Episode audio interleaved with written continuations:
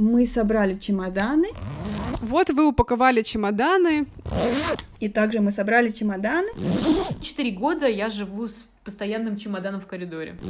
Сдали машину, собрали свою жизнь опять в чемоданы. Всем привет, это подкаст об иммиграции «Живи там хорошо». А меня зовут Даша Полыгаева, и я живу хорошо в Дубае.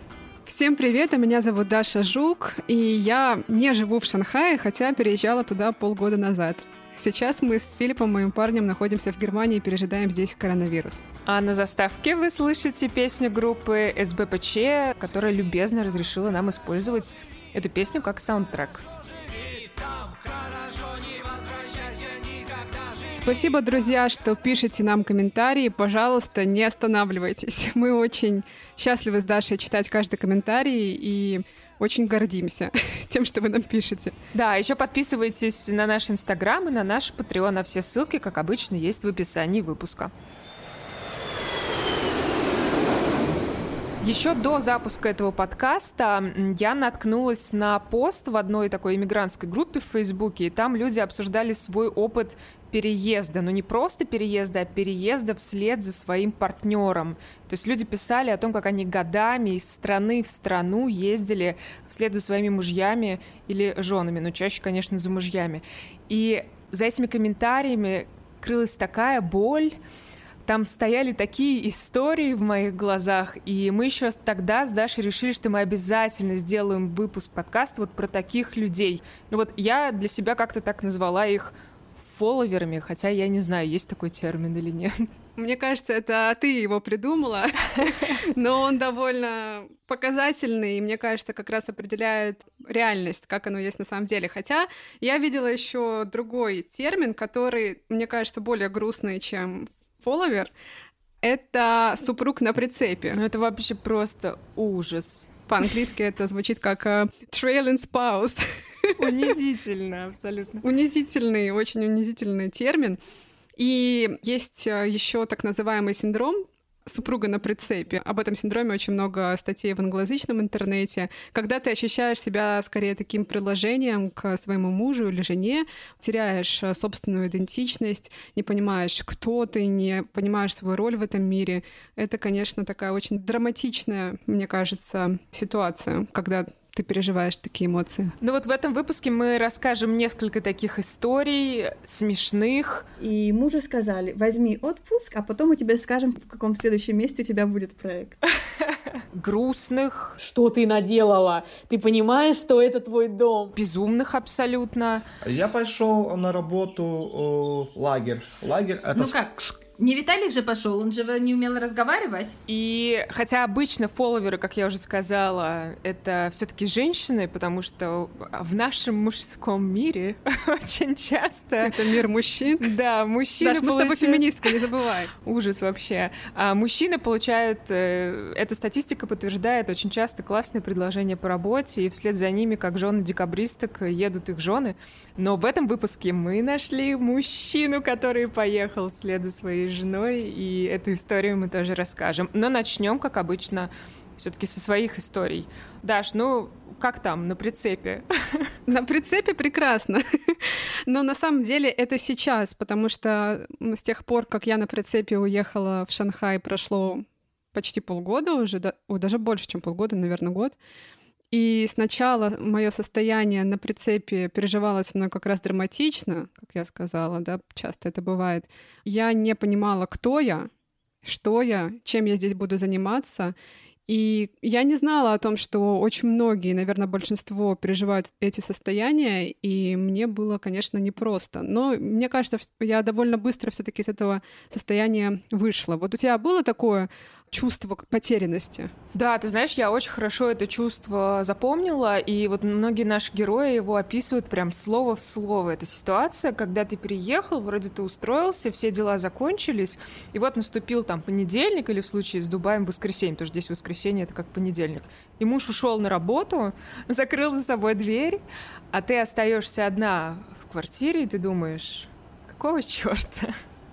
И что я буду делать целый И что я тут вообще буду делать?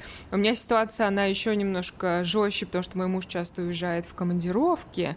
То есть я остаюсь вообще одна э, в городе, где сейчас у меня есть знакомые. В тот момент, когда мы переехали, у меня почти не было знакомых. И я чувствовала себя очень одиноко. И знаешь, у меня было такое эмоциональное ощущение, что вот если я сейчас начну падать, то меня никто не подхватит потому что я никого не знаю, потому что я здесь одна. И вот это, может быть, я сейчас немножко драматизирую, но это вот такое вот чувство, которое у меня было. У тебя было такое? Да, и было такое. Мне кажется, что это еще связано с тем, что ты в Москве как-то очень твердо стояла на ногах, у тебя была профессия, карьера, и карьера хорошо развивалась, а тут непонятно вообще, чем теперь заниматься. А для тебя, как для человека, для которого эти ценности важны, профессиональные, это переживание было очень сильным.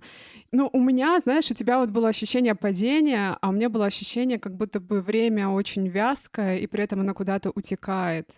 Ты не можешь его ухватиться за это время, ты не можешь. Я помню, что я начала брать какой-то фриланс, искать работу, взяла статью, и эту статью я мучила, наверное, несколько месяцев. Да, потому что, во-первых, не было дедлайнов, во-вторых, у меня в голове как будто бы не было дедлайна, и я себя корила за это и страшно мучилась, потому что мне не нравилось это состояние. То есть я как раз не хотела быть такой женой девушкой экспата, которая ходит э, за покупками, ходит в спортзал, мол, сходит в спортзал на маникюр. Нет, это не для меня. И поэтому мне было прям страда... страдания были такие. Да, ты знаешь, я очень хорошо это понимаю, потому что, несмотря на то, что я люблю готовить, но мне не хочется, чтобы единственными моими задачами на день были завтрак, обед и ужин.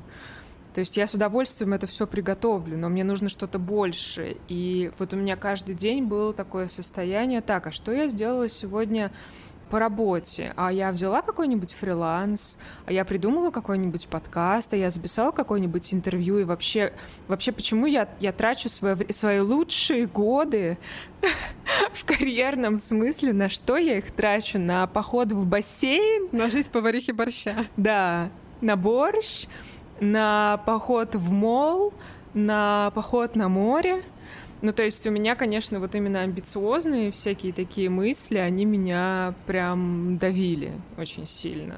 То есть я не хочу быть приложением. Я хочу быть самостоятельной единицей, которая что-то из себя представляет. И когда ты фолловер, это очень сложно потому что все равно ты очень зависишь от работы мужа, от того, какие предложения он получит и куда вы дальше поедете. Угу. Ты согласна? Да, продолжаем с тобой коллективную психотерапию.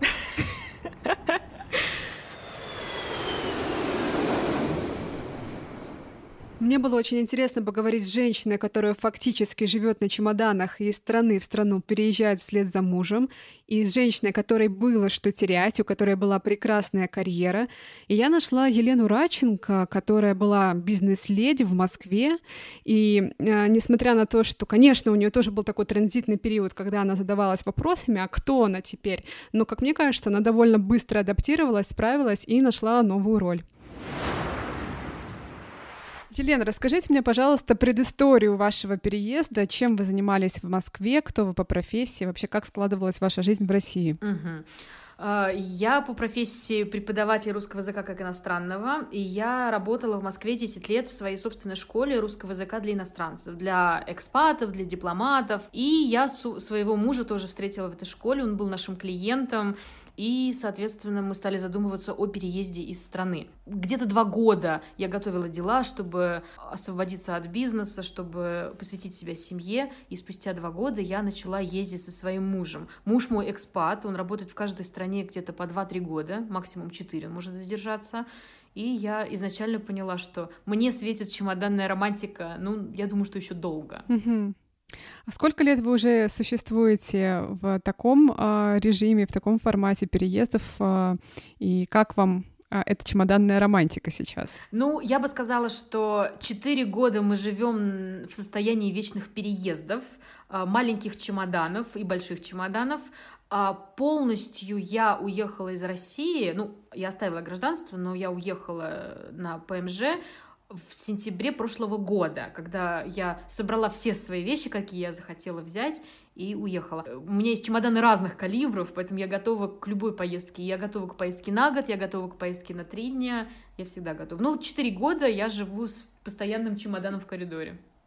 А в каких странах вы уже успели пожить? Если мы не говорим про долгосрочное проживание, то я бы назвала Индонезия, Румыния, Германия. Это лично я. Мой супруг уже жил и в Саудовской Аравии, и в Китае, и в, в разных европейских странах, и в Румынии, и во Франции, и опять в Германии он жил. И я думаю, что он не собирается останавливаться. Я уже была предупреждена уже давно, что да, это твоя жизнь, детка. Так что буду ездить за ним. А можете поподробнее рассказать про ваш быт? А вот мне очень интересно на таком моменте остановиться. Каждые два года вы переезжаете из страны в страну. Получается, что каждые два года вам нужно там, находить а, квартиру, возможно, покупать новую мебель. А, возите ли вы за собой собой ваши я не знаю, любимые книги, э, одежду? Как вообще вот э, в смысле быта обстоят дела? Ну, мой супруг, он топ-менеджер, поэтому у нас, э, слава богу, снят вопрос поиска квартиры, машины и перевоз, перевозки каких-то наших личных вещей, потому что компания это все делает. Я понимаю негатив многих людей, которые тоже вынуждены переезжать, но за свой счет, потому что это всегда стресс. Uh, у нас вопрос снят с тем, что, по крайней мере, нам купят билет бизнес-класса, у нас будет машина на первое время, если мы не захотим свою покупать. Uh, деньги решают очень многие вопросы комфорта. Но в любом случае, какие-то мои личные любимые вещи, они путешествуют со мной, но они тоже теряются. Я поняла, что я не смогу обрастать моими любимыми книгами, фотографиями, рамками, картинами. Я хочу их покупать, но я понимаю, что окей, переезжать. И так мои вещи разбросаны по всему миру. У меня часть в Москве, в Подмосковье, часть до сих пор в Берлине по месту прописки, какая-то часть зависла у друзей в Румынии. И я понимаю, что это мое будущее. Елена, вы помните вот такой транзитный, переходный период, когда вы только переехали за мужем в новую страну, вот он пошел на работу, а вы остались в квартире дома одна? Какие у вас были чувства?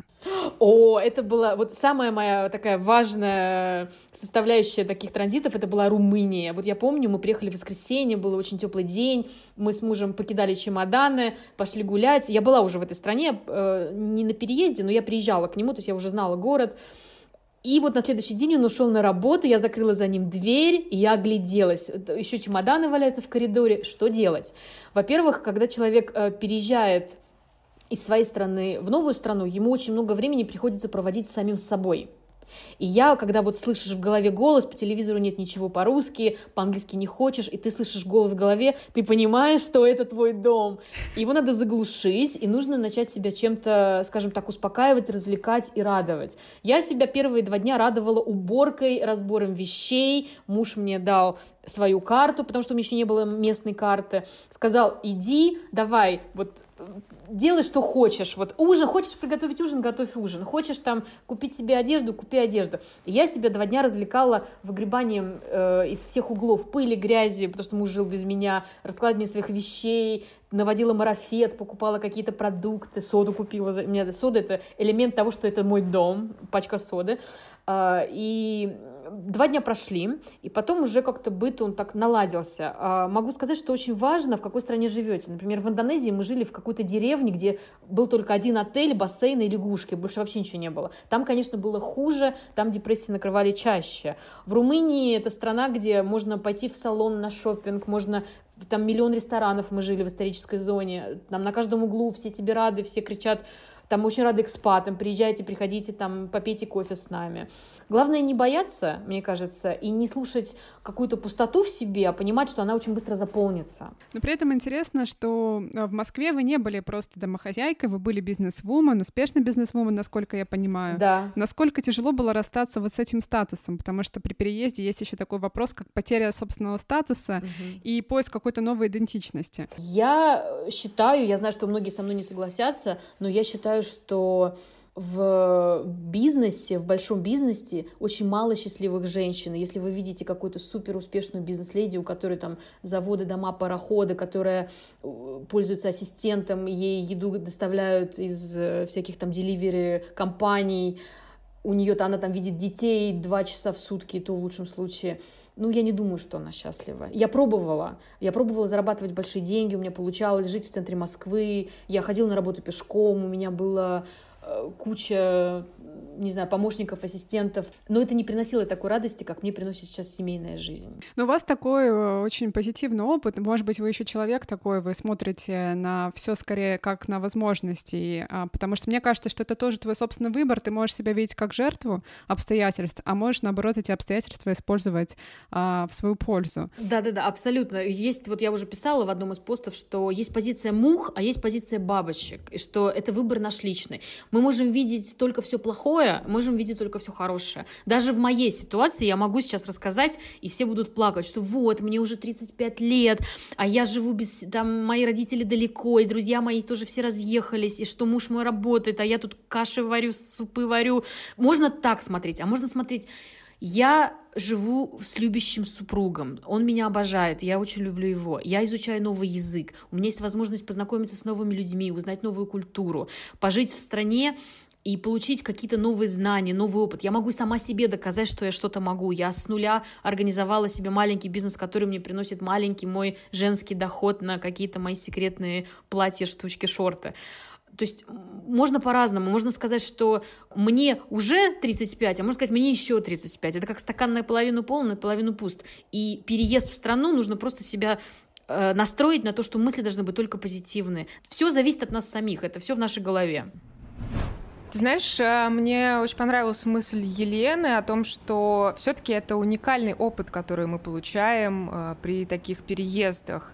Да, это бывает э, тяжело, иногда мы очень растеряны и не понимаем, куда двигаться дальше, но мне кажется, что оглядываясь назад, спустя годы, мы будем очень ценить все, что мы пережили даже при таких многочисленных переездах. Да, это правда. Мне кажется, что нужно сосредотачиваться на плюсах и видеть возможность. Возможности есть а, в каждой стране. И мне кажется, очень важно начать вовремя учить язык. Я вот когда начала учить китайский, даже на каком-то начальном уровне, мне настолько стало интересно, вот включилось у меня какое-то любопытство к изучению культуры, к пониманию людей, к поиску ключика к китайцам. вот. И мне кажется, это прям такой маст. То есть начать нужно с этого, на мой взгляд. Мы с тобой уже говорили это в предыдущих подкастах. Мне еще помогло выбраться из этого какого-то вязкого состояния. Я чувствовала, как будто бы меня песок куда-то затягивает, знаешь. Помогли выбраться из этого какие-то ритуалы, которые я для себя организовала, структура, которую я себе придумала, занятия спортом, фриланс, новые знакомства. То есть мне кажется, важно начать что-то делать. Конечно, не у всех получилось поддерживать такой образ жизни на протяжении долгих и долгих лет. Я так понимаю, что Елена готова к тому, чтобы еще много лет переезжать из страны в страну. Вот э, я поговорила с Инной, у которой совсем другая история. Как раз вот в той самой группе, в которой я наткнулась на эту душераздирающую дискуссию про бесконечные переезды, Инна написала «Надоело жить иллюзией саморазвития в виде курсов языка, онлайн-обучения и тусовок домохозяек и вот эта вся история, она оказалась не ее рецептом счастья. Мне захотелось поговорить с Инной, и она согласилась дать интервью. У нее такая история, она еще в 2008 году переехала в Барселону, она переехала учиться, учить испанский язык после того, как закончила университет в Ростове-на-Дону. Там она встретила своего будущего мужа, и он почти сразу начал спрашивать, готова ли она к переездам, готова ли она часто менять место жительства. Но ей тогда казалось, что это какое-то классное такое приключение, интересный образ жизни, и она с радостью согласилась. И вот так началась ее кочевническая жизнь, которая в конце концов им с мужем все-таки не подошла.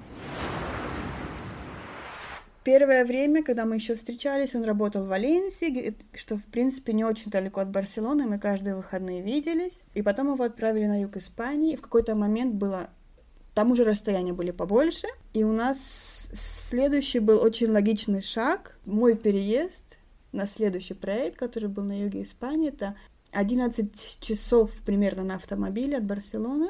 Я решилась все-таки. Я помню, 2 января забили чемоданами машину и отправились в путь. Причем меня предупреждали, я тогда не осознавала еще толком. Я думала, Испания, везде Испания, что я знаю, что такое Испания. Одна женщина мне сказала, Инна, ты же знаешь, что Испания, в принципе, заканчивается вот ниже Барселоны, ты поедешь на юг, это уже как бы другой мир. И да, это очень провинциальная провинция. Я приехала, это была маленькая деревенька, где жили одни бабушки и дедушки, и супермаркет был. Но мы потом переехали в городок покрупнее, но в принципе это оставалось провинцией, и это очень чувствовалось, потому что я скучала по, по барселонским барам, у меня было в Барселоне очень много друзей из разных стран. И тут я оказалась в провинции, муж уезжал на работу, приезжал вечером, и мне нужно было чем-то занять себя.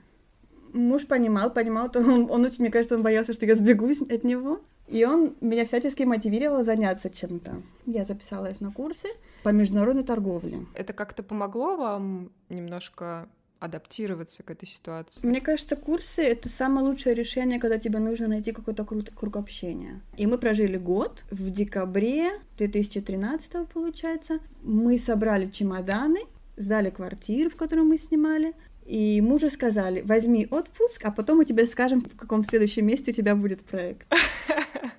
Интересно. В нашем случае муж у меня обычный инженер, то есть они, они приезжали в, по, в голое поле, заканчивали фазу строительства и сразу же их перемещали на другой проект. В общей сложности мы не так долго побыли экспатами, но мы переезжали каждый год. И причем в течение одного проекта ты понятия не имеешь, что будет дальше, какая страна, какой проект, в какой точке Земли.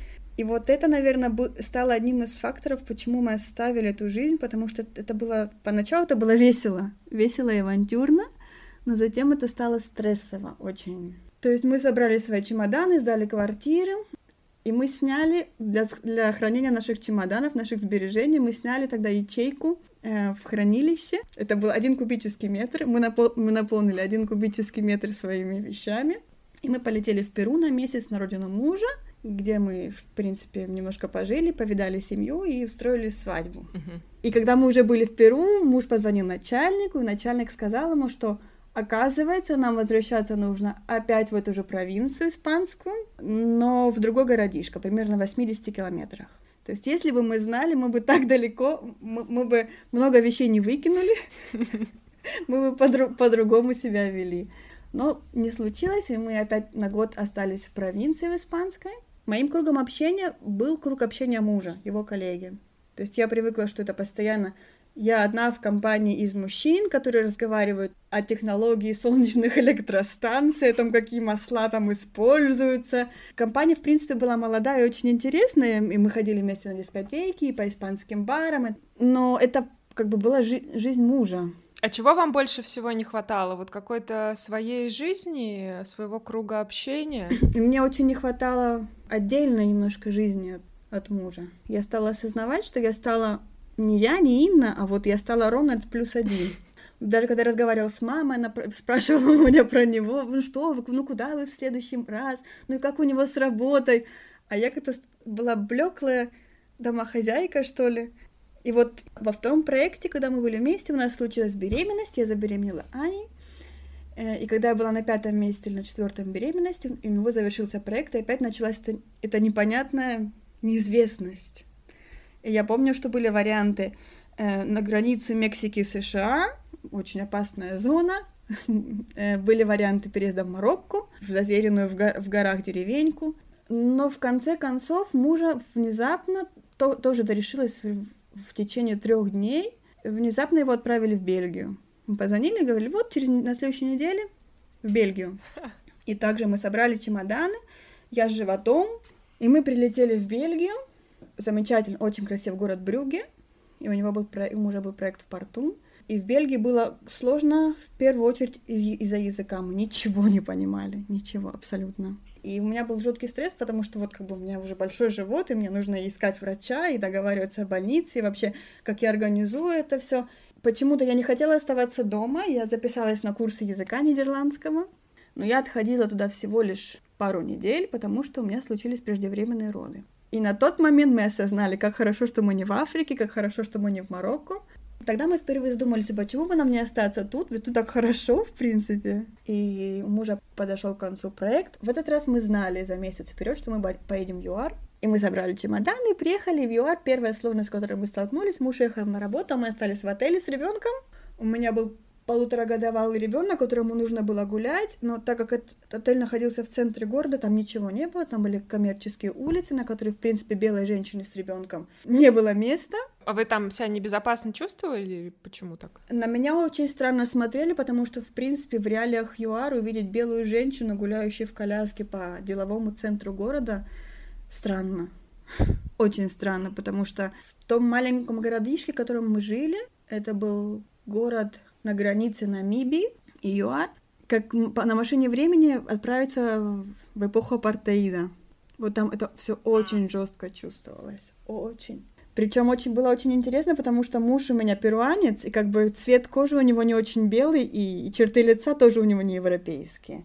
Я помню, что мы приехали смотреть дом, когда мы искали дом, мы выбирали дом для аренды, что одна женщина как бы она говорила на своем языке, на африканс там они говорят. И одна женщина отпустила какой-то комментарий по поводу того, что муж мой не белый, и что мы вообще приехали смотреть в этом доме. Ничего себе. Мне пришлось сесть за руль тоже, потому что как бы белая женщина не может ходить никуда ногами. Максимум от, от парковки до супермаркета, из супермаркета в парк, на парковку. И вот эта вот жизнь, именно жизнь белой женщины в своем доме, в комфорте дома меня св... начала сводить с ума. И в какой-то момент я поняла, что моя каждый мой день — это ожидание выходных, когда я буду с мужем, мы куда-нибудь поедем, потому что мы, правда, много путешествовали в то время. Но вот это вот с понедельника по пятницу — это просто считать часы, и занять себя и ребенка чем-то, пока не приедет муж. Мне кажется, если, если бы у меня была работа, то все было бы совсем по-другому. И сколько вы там пробыли? Мы прожили там год, вот я сейчас посчитала год, но мне, мне этот год показался двумя или тремя годами. У нас была перспектива остаться еще дальше, но мне было очень плохо. Я настаивала, чтобы мы уехали. Это у вас уже усталость от переездов накопилась к тому моменту, или это именно вот ЮАР так триггером сработало, как точка, в которой вы жили? Вполне возможно, что ЮАР именно был, сама страна была точка, где мы осознали себя. В принципе, мне кажется, Африка вообще для многих, для многих служит местом того, где твое мироощущение становится с ног на голову, где люди, в принципе, понимают, что такое реальная жизнь. Потому что мне после Африки долгое время Европа казалась Диснейлендом. Вот честное слово, мне не покидало первое место ощущение, что это нереально, что эти улицы и эти улыбающиеся люди, это ощущение безопасности, это все нереально, это нереально, потому что в ЮАР, наоборот, это огромная разница в уровне жизни между людьми, мне кажется, просто это, правда, была не наша страна. И все-таки хотелось тоже осесть, прежде всего, ради ребенка. А как вам кажется, что вам э, вот этот многочисленный опыт переездов дал, вот вам как человеку? и как семье. Ой, мы очень благодарны за этот опыт. В принципе, это бесценно. Это год, мне кажется, год жизни в переездах, это за пять лет должны засчитываться психологически, потому что все эти перестройки и новых, новые люди, которых ты встречаешь, мы пересмотрели свои отношения вот именно к дружбе тоже, потому что мы на каждом новом месте находили новых друзей, но мы также с ними, в принципе, прощались, и на дистанции мы не страдали, это как бы все было временно и поэтапно, и ты наблюдал за людьми, которые приходят в твою жизнь и уходят из твоей жизни, и привносят в нее что-то. Вот это вот как бы постоянная текучесть и плавучесть, это постоянная смена декораций, смена людей. Это очень обогащает на самом деле. И нам как семье тоже нам этот опыт помог осознать, что вот мы, я и муж, вот мы и есть дом, и где бы мы ни оказались, мы и есть дом, мы должны быть вместе. Но в итоге Инна и ее муж осели в Бельгии, которая им так понравилась с самого первого раза, и сейчас оба они работают, и такая экспатская жизнь закончилась. Они теперь просто иммигранты, которые живут в Бельгии, и в целом они счастливы. Ну, то есть ей не подошла чемоданная романтика, которая как раз подошла Елене. Ну да, вот это вот бесконечные переезды, когда ты не знаешь, куда ты поедешь. Я, честно говоря, вообще себе представить не могу, чтобы я не знала, куда я поеду. Я вообще такой, знаешь, планировщик, я люблю все спланировать. Ну, ты знаешь, наверное, по работе над подкастом, примерно понимаешь. Немецкое планирование. Немецкое планирование. Я вообще очень нетолерантна к неопределенности.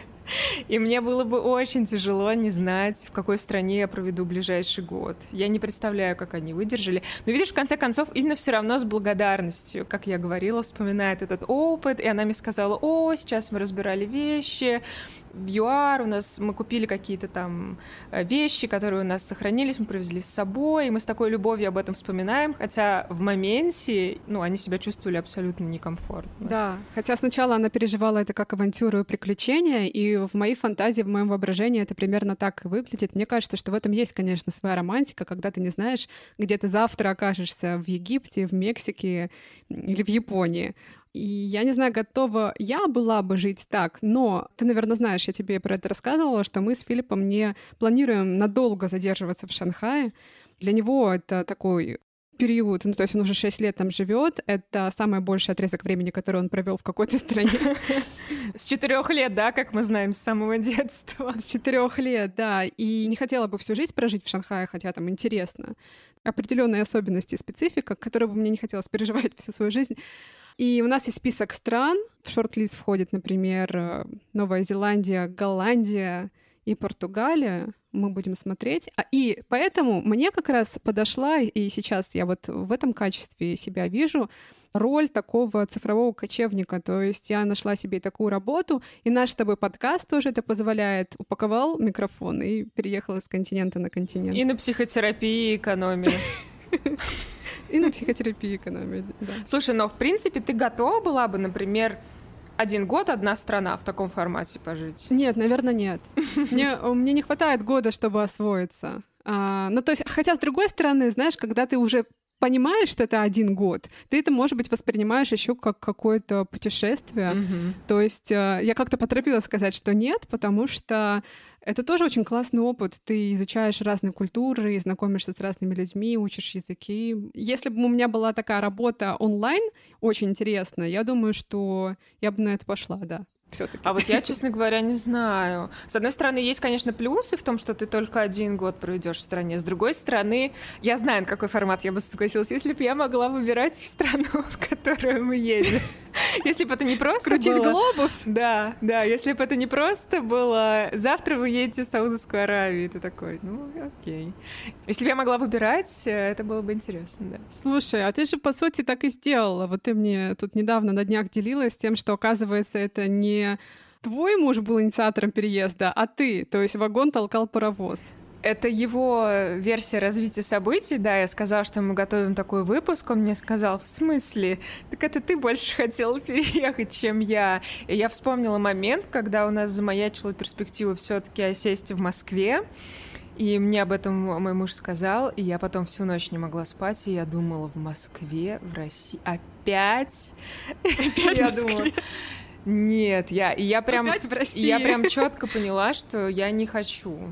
И что я хочу уехать, и мне интересно по разным причинам получить этот опыт и пожить все-таки не в России. Так что но, несмотря на готовность, это, ну, как бы не исключает всех трудностей, о которых я сказала, да, ты можешь считать, что ты готов, и ты можешь считать, что тебе интересен этот опыт, а потом понять, что тебе это не подходит. И мне кажется, что это право, право фолловера, которое обязательно должно учитываться в семье, потому что если тебе настолько плохо, вот как Инна описывает ситуацию в ЮАР, то, конечно, нужно что-то менять, потому что от того, насколько комфортно и хорошо оба партнера себя чувствуют э, в каждой из стран, зависит в конце концов и благополучие семьи, мне кажется. Да, должна быть демократия в семье, конечно.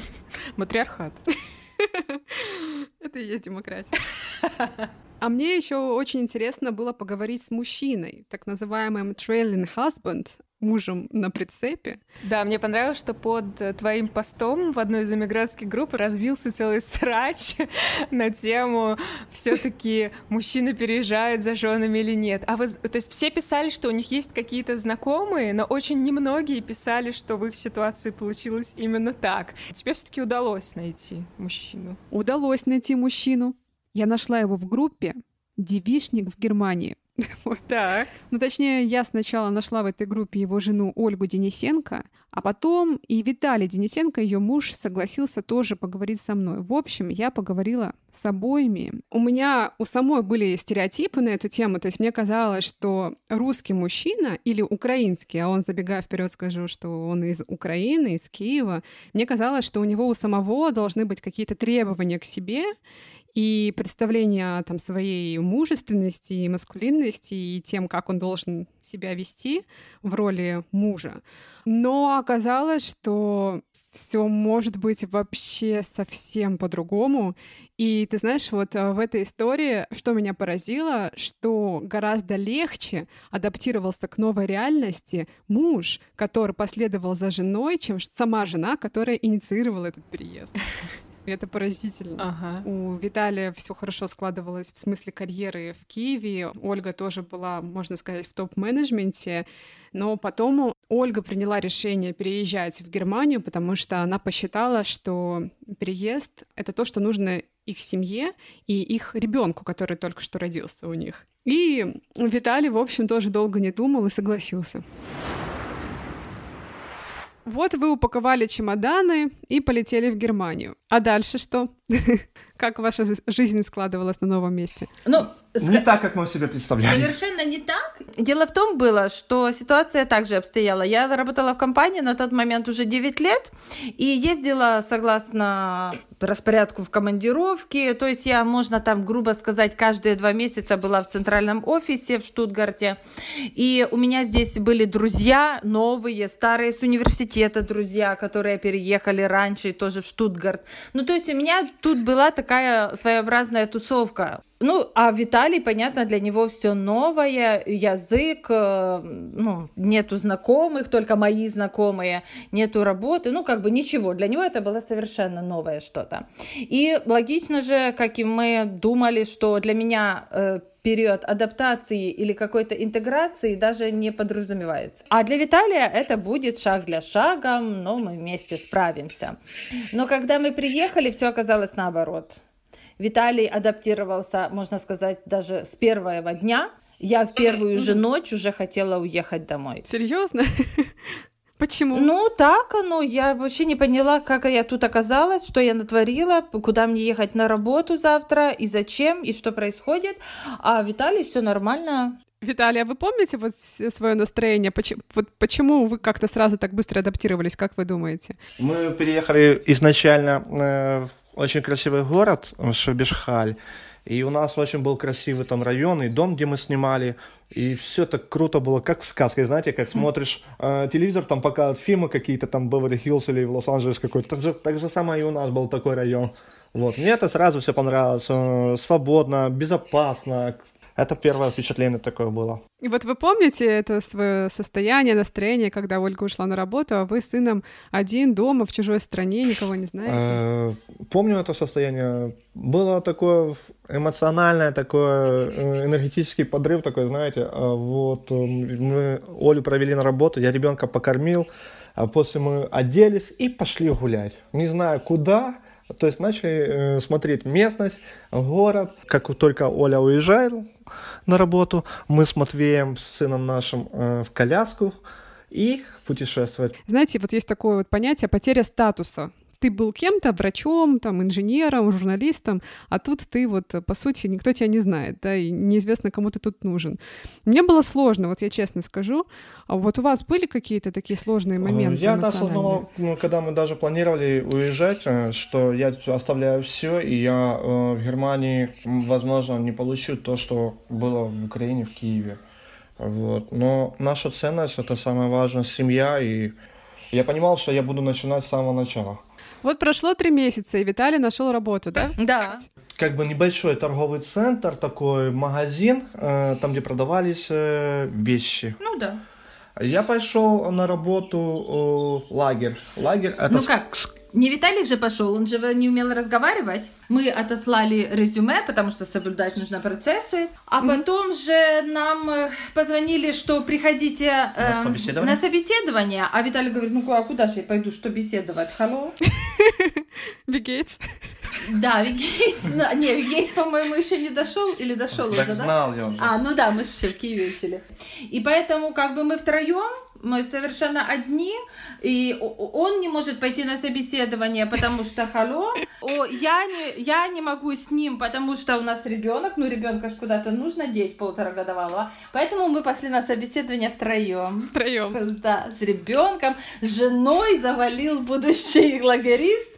И мы же пришли, они, конечно, удивились, я им объяснила ситуацию, что такие дела, он там собеседование с переводчиком, а переводчик с ребенком, поэтому у нас все такой табун. Ну так договорились, рассказали, что-то Виталик рассказал, э, что там Хало сказал, да? И не только. Потом э, а, я Виталию тоже объяснила со своей стороны, перевела, что а, нуждается. Виталий был, в принципе, без разговора на все согласен. Он, ну, его не интересовало, что ему рассказывают, что нужно делать и какая зарплата. А, я еще только что только вспомнила. Когда они нам дали сразу же офер, по-моему, да? Угу. Сразу же. И мы вышли на улицу, и я ему сказала зарплату, он так обрадовался. Потому что он реально, наверное, думал там за 150 евро. Нет, я помню этот момент. Я помню, что ты э, Мы помню. думали, что зарплату там будет где-то 700 ну, евро или 900 евро. Так да, это еще Виталик не понимал бруто-нетто, и ага. он был так горд собой, с зарплатой, собеседованием и всем происходящим, что я уже потеряла свой статус сразу. Я, я, я так не гордилась всем происходящим вообще.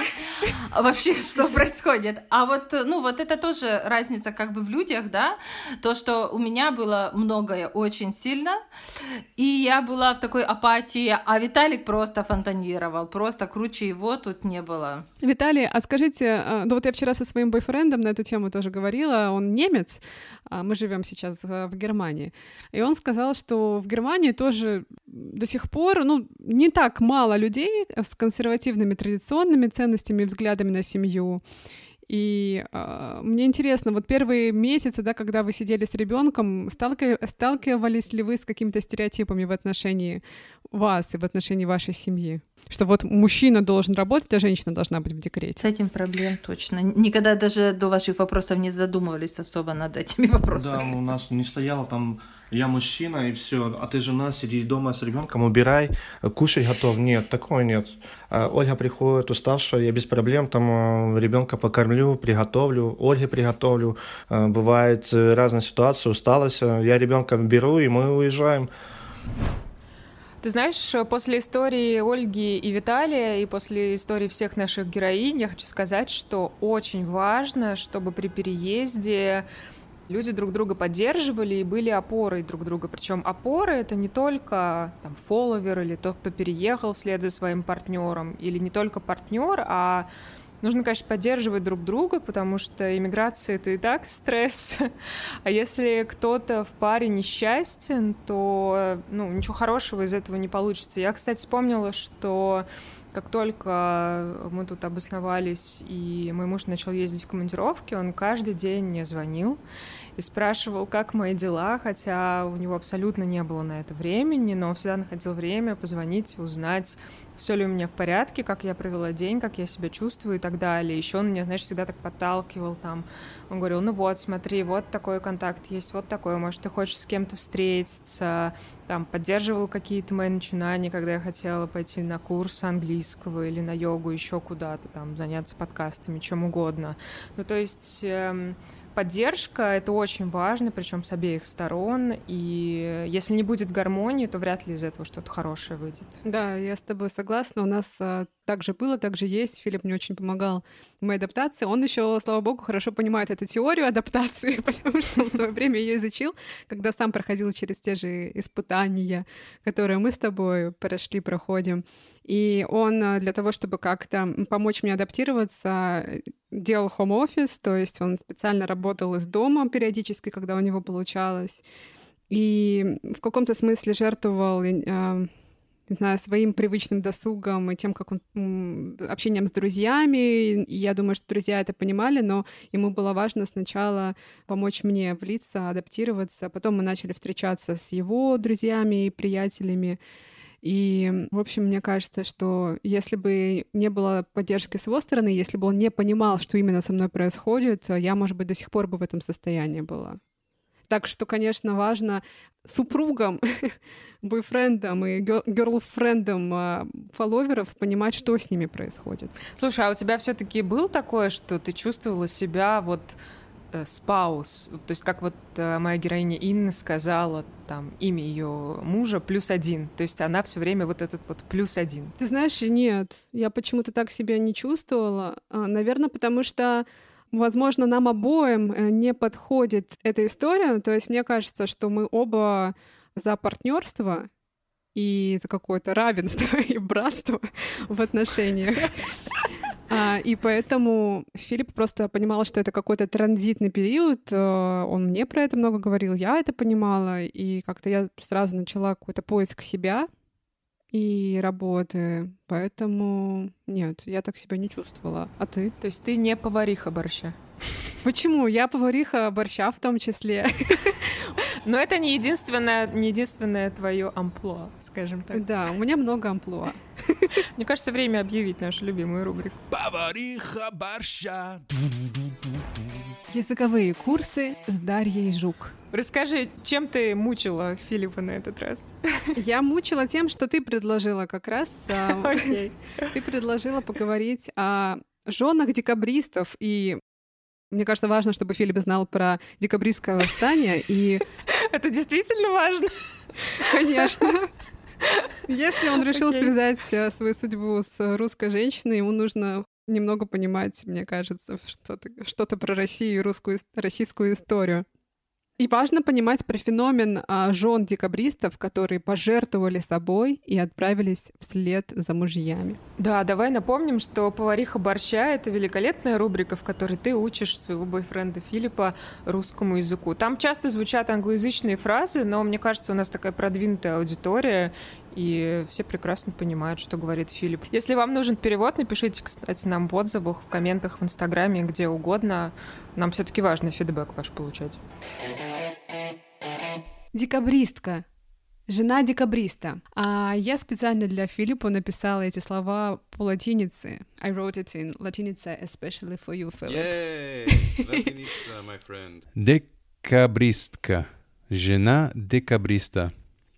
Ну, я немножко объяснила, а, как все происходило и как жены декабристов отправились вслед за их мужьями в Сибирь. Wow, so они отказались от своей жизни и переехали в Сибирь, на восток, в этот суровый край, чтобы быть со своими мужьями. Это безумие. Мне интересно, Даша, а ты бы для меня это сделала, если бы я устроил революцию? No, I, I think What?